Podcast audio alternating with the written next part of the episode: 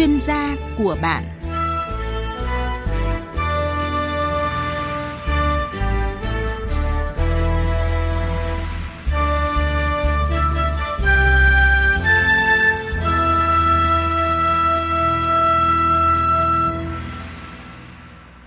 Thưa quý vị và các bạn, bảo vệ môi trường là quyền, nghĩa vụ và trách nhiệm của mọi cơ quan, tổ chức, cộng đồng dân cư, hộ gia đình và cá nhân. Bảo vệ môi trường là điều kiện nền tảng, yếu tố trung tâm tiên quyết cho phát triển kinh tế xã hội bền vững. Hoạt động bảo vệ môi trường phải gắn kết với các hoạt động kinh tế, quản lý tài nguyên và được xem xét đánh giá trong quá trình thực hiện các hoạt động phát triển nhằm góp phần giúp quý vị thính giả có thêm những hiểu biết về các quy định của pháp luật về bảo vệ môi trường. Chương trình chuyên gia của bạn hôm nay với sự phối hợp của Trung tâm Truyền thông Tài nguyên và Môi trường. Chúng tôi sẽ cung cấp cho quý vị thính giả một số thông tin quy định tại Luật Bảo vệ môi trường năm 2020.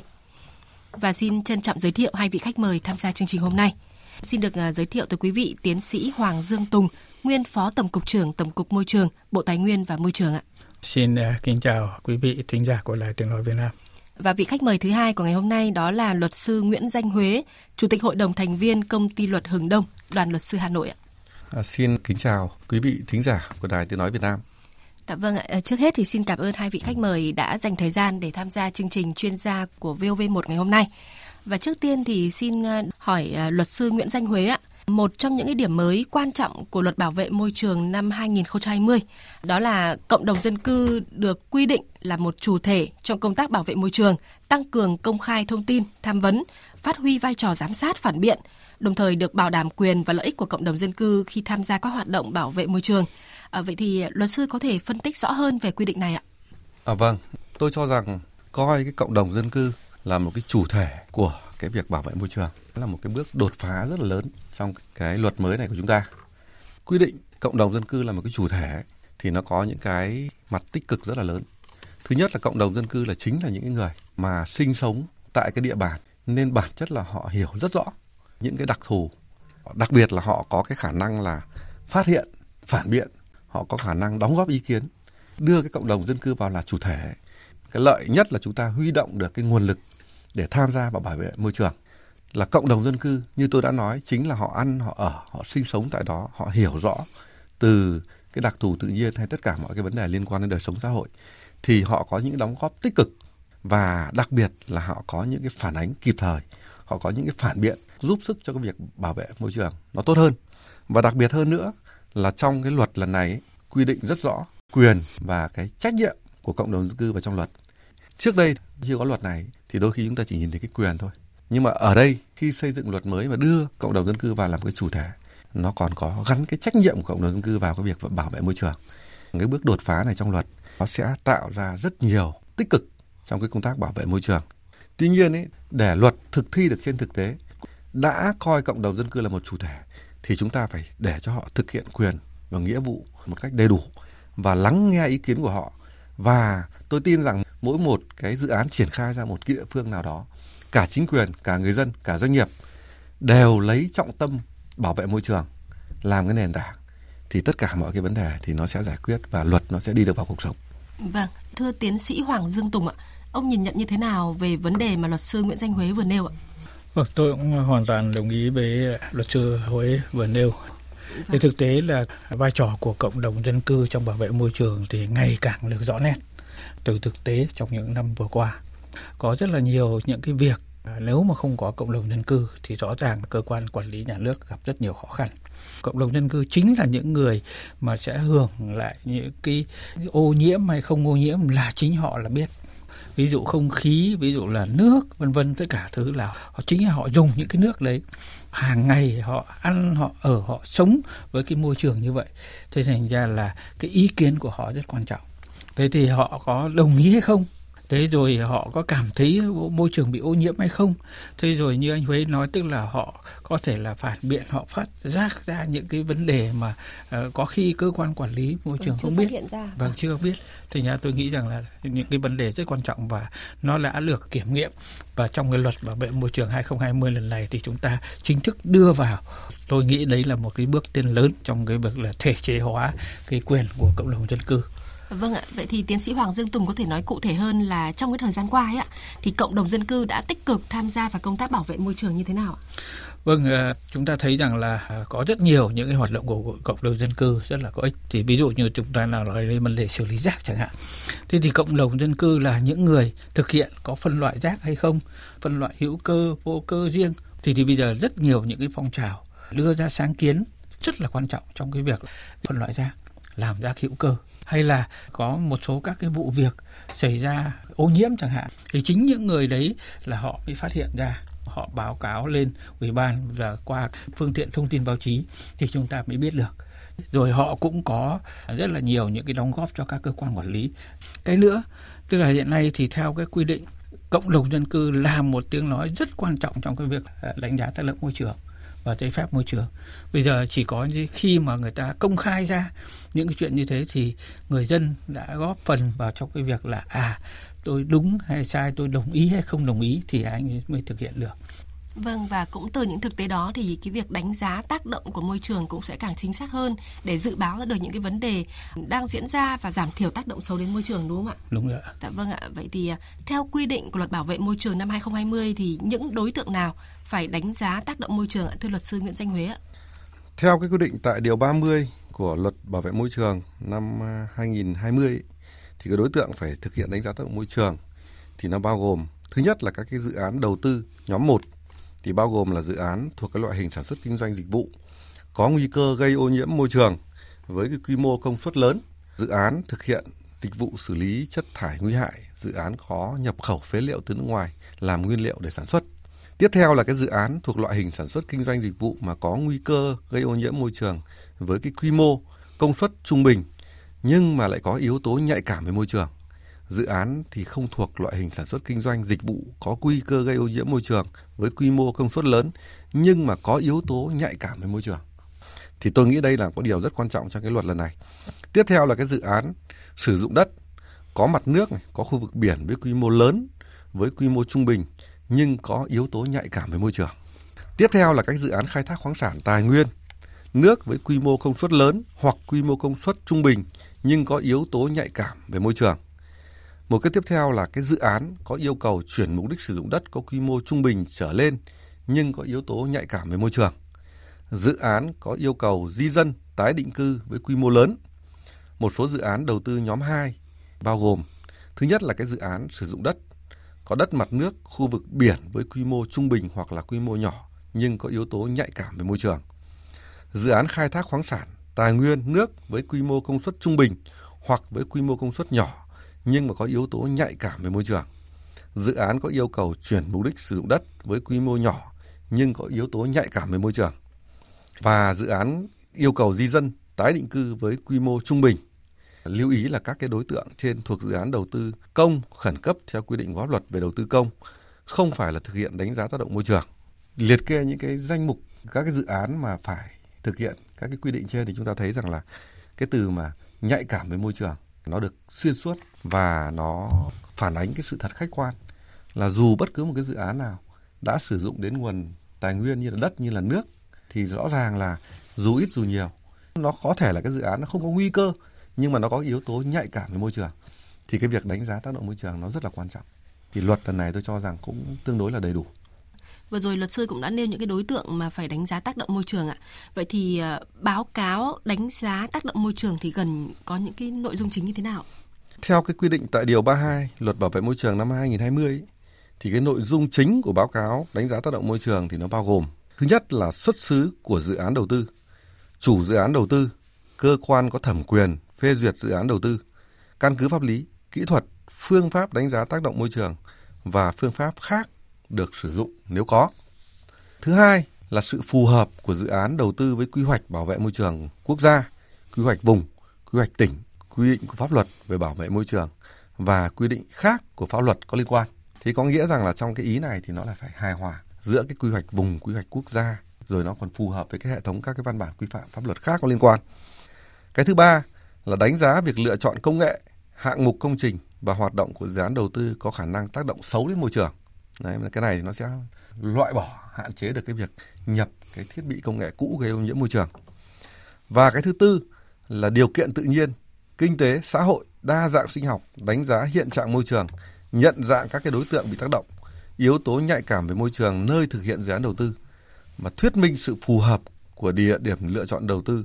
địa điểm thực hiện cái dự án đầu tư đó. Cái thứ năm là nhận dạng, đánh giá, dự báo các cái tác động môi trường chính, chất thải phát sinh theo các cái giai đoạn của dự án đầu tư đến môi trường, quy mô tính chất của chất thải, tác động đến đa dạng sinh học, di sản thiên nhiên, tác động đến lịch sử văn hóa và các yếu tố nhạy cảm khác, tác động do giải phóng mặt bằng di dân, tái định cư nếu có, nhận dạng đánh giá có sự cố môi trường có thể xảy ra của dự án đầu tư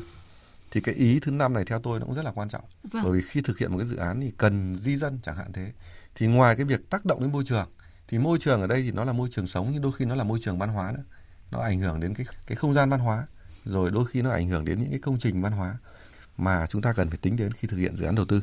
À, cái thứ sáu là công trình biện pháp thu gom lưu giữ xử lý chất thải như thế nào. Cái thứ bảy là biện pháp giảm thiểu tác động tiêu cực khác của dự án đầu tư đến môi trường. Phương án cải tạo phục hồi môi trường. Nếu mà xảy ra sự cố thì phục hồi như thế nào? Phương án bồi hoàn đa dạng sinh học nếu có và phương án phòng ngừa ứng phó với sự cố môi trường thì đây là một cái rất là quan trọng. Bởi vì khi mà thực hiện dự án đầu tư thì chúng ta cũng khó tránh khỏi hoặc là có những cái nguyên nhân bất khả kháng. Vâng. hoặc những nguyên nhân chủ quan nó tạo ra cái sự cố môi trường. Thì cái công tác ứng phó với những cái sự cố đấy thì nó cũng là một cái công tác rất là quan trọng trong cái báo cáo đánh giá tác động môi trường. Và cái tiếp theo là chương trình quản lý và giám sát môi trường. Kết quả tham vấn và cuối cùng là cái kết luận, kiến nghị và cam kết của dự án đầu tư. Tôi cho rằng cái luật lần này thì ngoài cái việc đưa chủ thể là cộng đồng dân cư vào để mà giám sát, tăng cường cái giám sát phản biện, thì phối hợp với các cái cơ quan nhà nước và phối hợp với nâng cao cái trách nhiệm của các doanh nghiệp thực hiện dự án đầu tư, thì cái việc cam kết của chủ đầu tư nó sẽ được tốt hơn. Và tôi cũng rất mong muốn là có những cái chế tài mạnh tay hơn đối với việc là những cái chủ đầu tư bất chấp cái lợi ích của cộng đồng dân cư họ chỉ vì nghĩ đến lợi nhuận thì chúng ta phải có những cái chế tài xử lý thật là nghiêm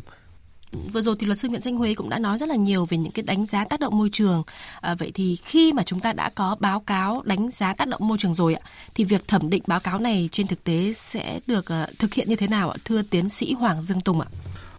Đối với lại các cái đánh giá tác động môi trường thì khi mà chủ dự án phải lập cái báo cáo đánh giá tác động môi trường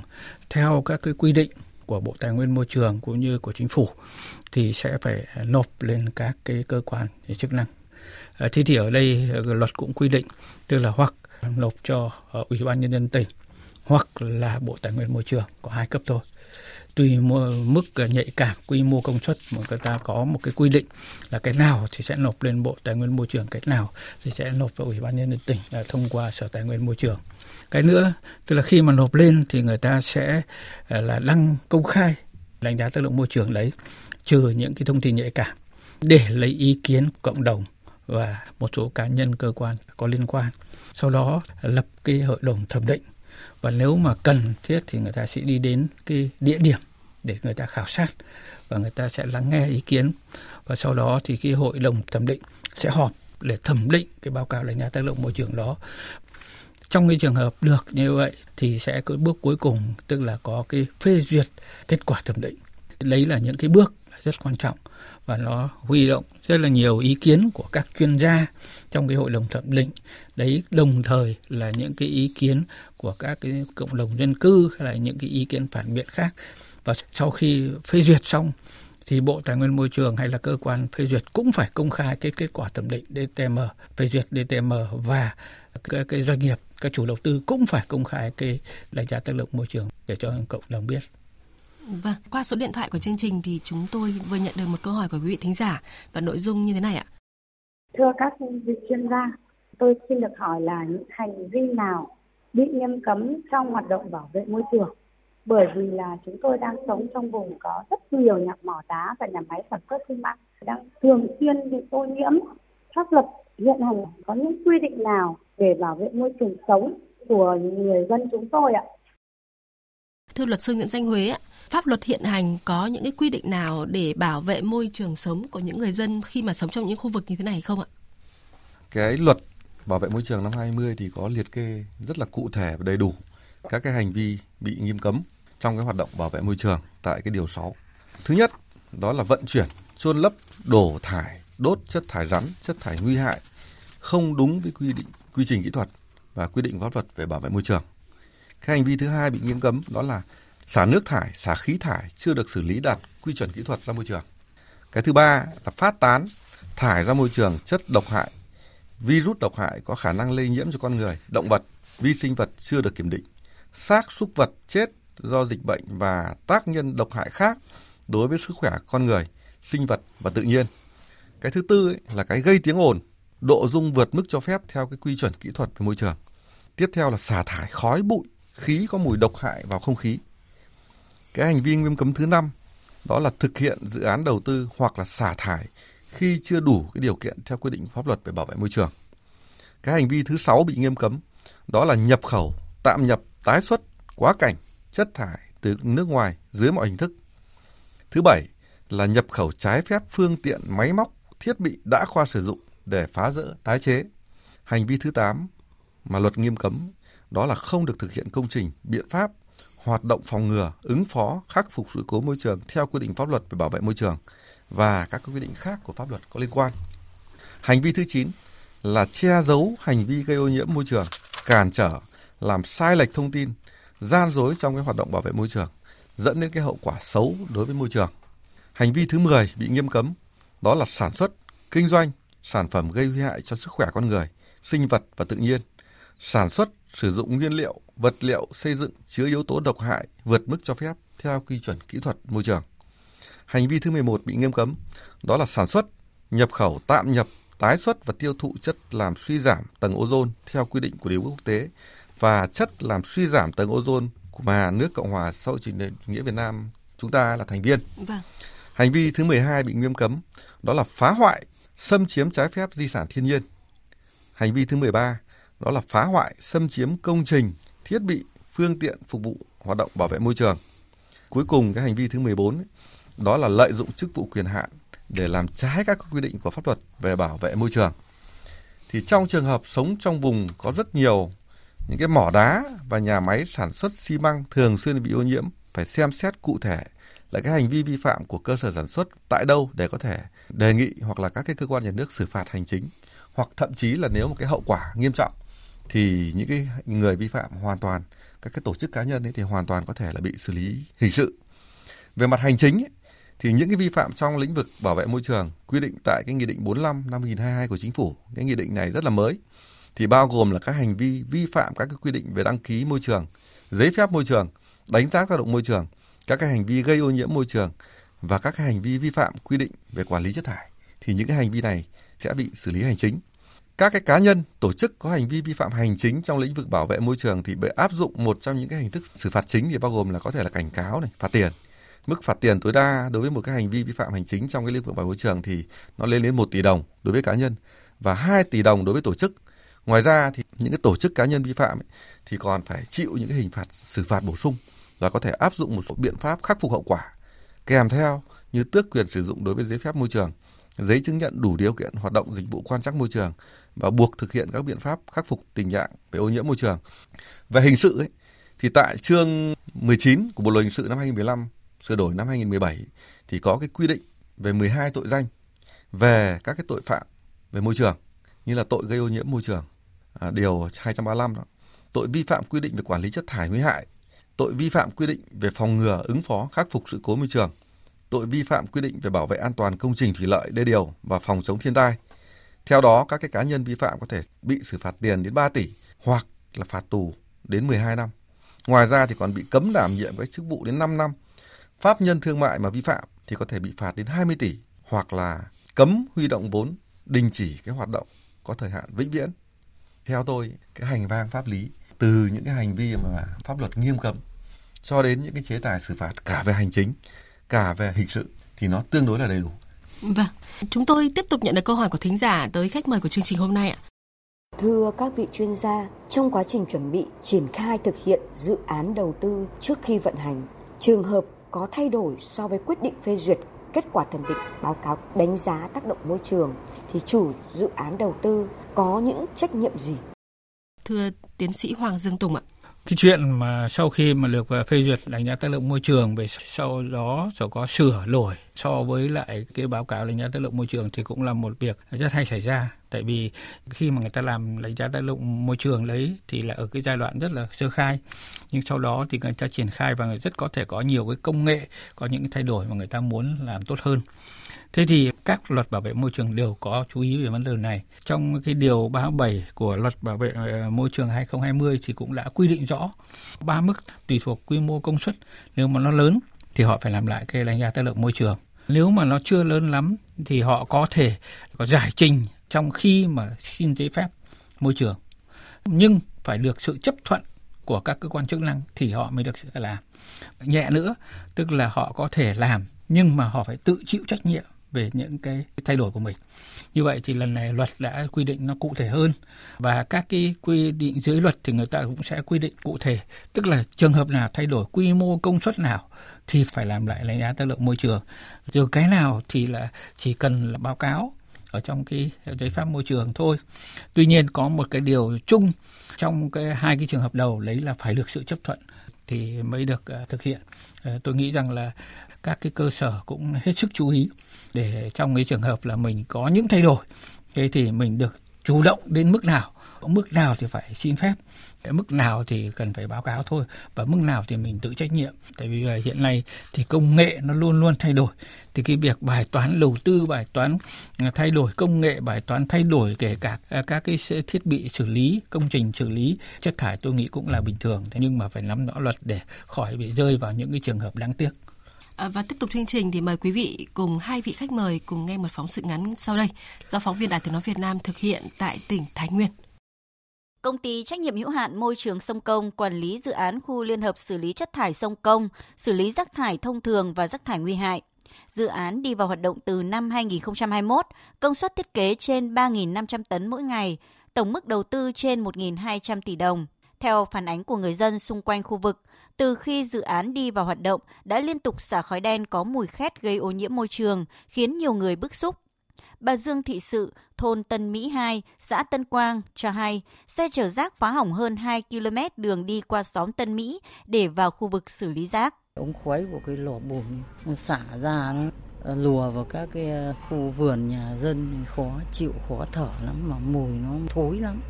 mà chủ yếu cái mùi thối là nó ở cái xe chở cái chất thải à, nguy hại chất thải dạng bùn ấy, đi nó rơi vãi không cùng đường cái thối lắm Trao đổi với phóng viên Đài Tiếng Nói Việt Nam, ông Trần Công Hữu, Phó Chủ tịch Ủy ban Nhân dân xã Tân Quang cho biết. Từ đầu đường 36 của khu nghiệp vào đến bãi rác khoảng 2 cây. Hiện nay thì xe chở vừa là rác thải vừa chở cái của khu công ty môi trường đô thị cũng như công ty môi trường sông công vào đây thì đoạn đường này nó xuống cấp quá nhiều rồi. Hiện nay thì xe đi vào chở rác thì nó đoạn đường sóc là nó, cái nước ờ, chảy của xe nó chảy ra được dọc đường. Cái tuyến đường này hiện nay thì không chỉ là nhân dân đi lại mà các cháu học sinh đi lại từ đây ra trường tiểu học Tân Quang ấy là rất vất vả. Trời nắng đỡ về mùa mưa là đi rất khổ. Đối với công ty môi trường sông công này cũng đề nghị công ty là thực hiện đúng cái cam kết theo đúng cái quy chuẩn của môi trường theo giấy phép đầu tư cũng như quy định về công tác đảm bảo môi trường, công ty trách nhiệm hữu hạn môi trường sông Công phải thực hiện lắp đặt 3 trạm quan trắc tự động khí thải để quan trắc cho lò đốt chất thải công nghiệp, hệ thống dây chuyền tái chế nhựa, hệ thống dây chuyền tái chế nhôm. Tuy nhiên, đến nay, công ty mới lắp đặt trạm quan trắc khí thải của lò đốt chất thải công nghiệp, truyền dữ liệu về Sở Tài nguyên và Môi trường – đã lắp đặt trạm quan trắc khí thải dây chuyền tái chế nhựa nhưng chưa kết nối truyền dữ liệu về Sở Tài nguyên Môi trường, chưa lắp đặt trạm quan trắc khí thải dây chuyền tái chế nhôm. Theo cam kết cuối năm 2021, đơn vị này phải xây dựng xong lò đốt rác sinh hoạt để xử lý rác cho khu vực thành phố Sông Công, nhưng đến thời điểm này vẫn chưa thực hiện. Thưa tiến sĩ Hoàng Dương Tùng ạ, sau khi nghe phóng sự ngắn vừa rồi thì ông có bình luận gì ạ? Chúng ta thấy rằng là một số các doanh nghiệp ở khu xử lý chất thải, họ không lắp các cái thiết bị quan trắc tự động. Luật bảo vệ môi trường 2020 thì cũng đã quy định rõ những đối tượng nào phải ờ, lắp thiết bị quan trắc tự động. Cái thiết bị quan trắc tự động này nó có tác dụng gì mà cơ quan nhà nước lại phải yêu cầu? Đối với những cái cơ sở mà sản xuất lớn và phát thải khí thải lớn thì người ta sẽ lắp đặt vào những chỗ đó những cái thiết bị để quan trắc những cái thông số sau đó thì cứ 5 phút một hay là định kỳ nhất định thì người ta sẽ báo cáo về cơ quan quản lý môi trường. Ta theo dõi thường xuyên liên tục xem là cái chất lượng ờ, xử lý khí thải đến đâu để có những cái hành động xử lý kịp thời. Luật bảo vệ môi trường cũng đã quy định, lắp đặt đối với lại một số ờ, nơi mà thải khí thải lớn. Trong cái trường hợp này thì một số đơn vị chưa lắp đặt, hoặc là lắp đặt một phần. Trong cái nghị định ờ, 08 2022 có quy định chậm nhất 1 tháng 1 năm 2025 thì các dự án phải lắp đặt. Thành ra rất có thể là họ dựa vào cái quy định này của nghị định để họ nói là tôi chưa lắp mà đến năm 2025 họ mới lắp chẳng hạn. Nhưng mà rõ ràng là trong một cái trường hợp như thế này thì tôi nghĩ là cần phải có sự cho phép của các cơ quan chức năng. Dạ vâng ạ, cảm ơn tiến sĩ Hoàng Sương Tùng. À, thưa luật sư Nguyễn Danh Huế ạ, Luật Bảo vệ môi trường năm 2020 có quy định rõ về việc phân cấp sự cố môi trường và các giai đoạn ứng phó sự cố môi trường.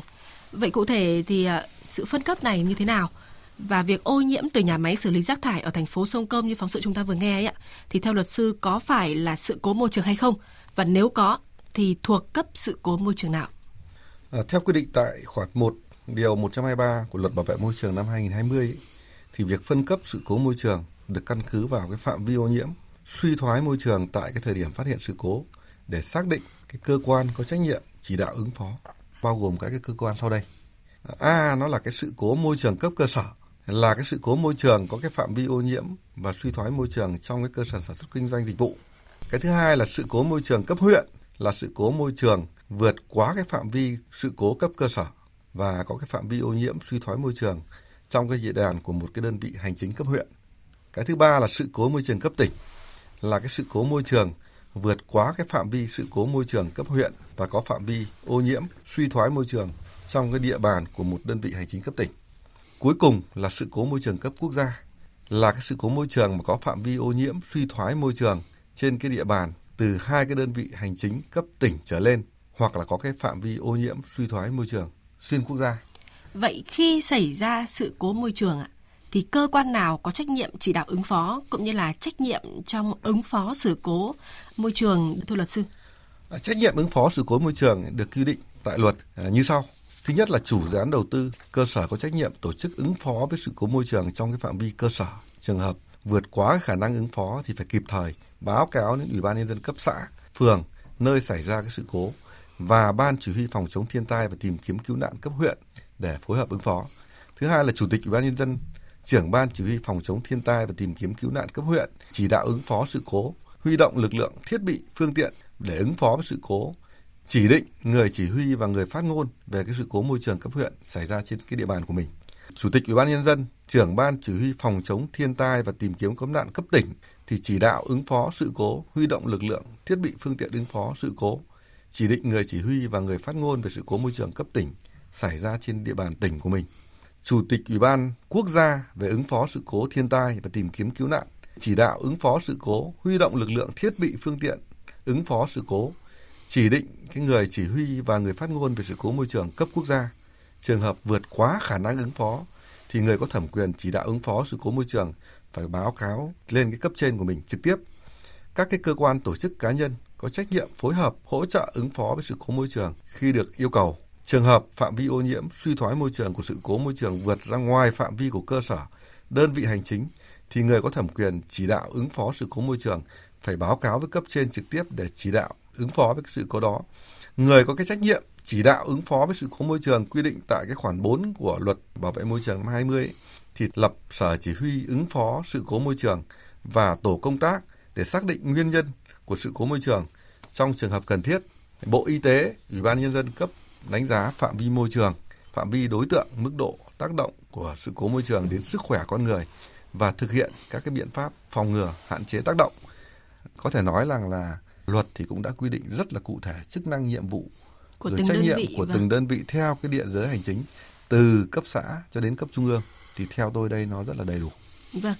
Thưa quý vị và các bạn, thông qua quá trình lao động, con người khai thác, bảo vệ, bồi đắp cho thiên nhiên. Nhưng qua quá trình đó thì con người xã hội dần dần có sự đối lập và hủy hoại môi trường sống tự nhiên của mình. Chính vì vậy mà những quy định pháp luật về môi trường là công cụ pháp lý quan trọng nhằm giữ gìn bảo vệ môi trường trong quá trình phát triển kinh tế xã hội. Đến đây thì thời lượng cho chương trình chuyên gia của bạn đã hết. Một lần nữa xin trân trọng cảm ơn tiến sĩ Hoàng Dương Tùng, nguyên Phó Tổng cục trưởng Tổng cục Môi trường Bộ Tài nguyên và Môi trường và luật sư Nguyễn Danh Huế, Chủ tịch Hội đồng thành viên Công ty Luật Hường Đông Đoàn luật sư Hà Nội đã tham gia chương trình hôm nay cùng chúng tôi.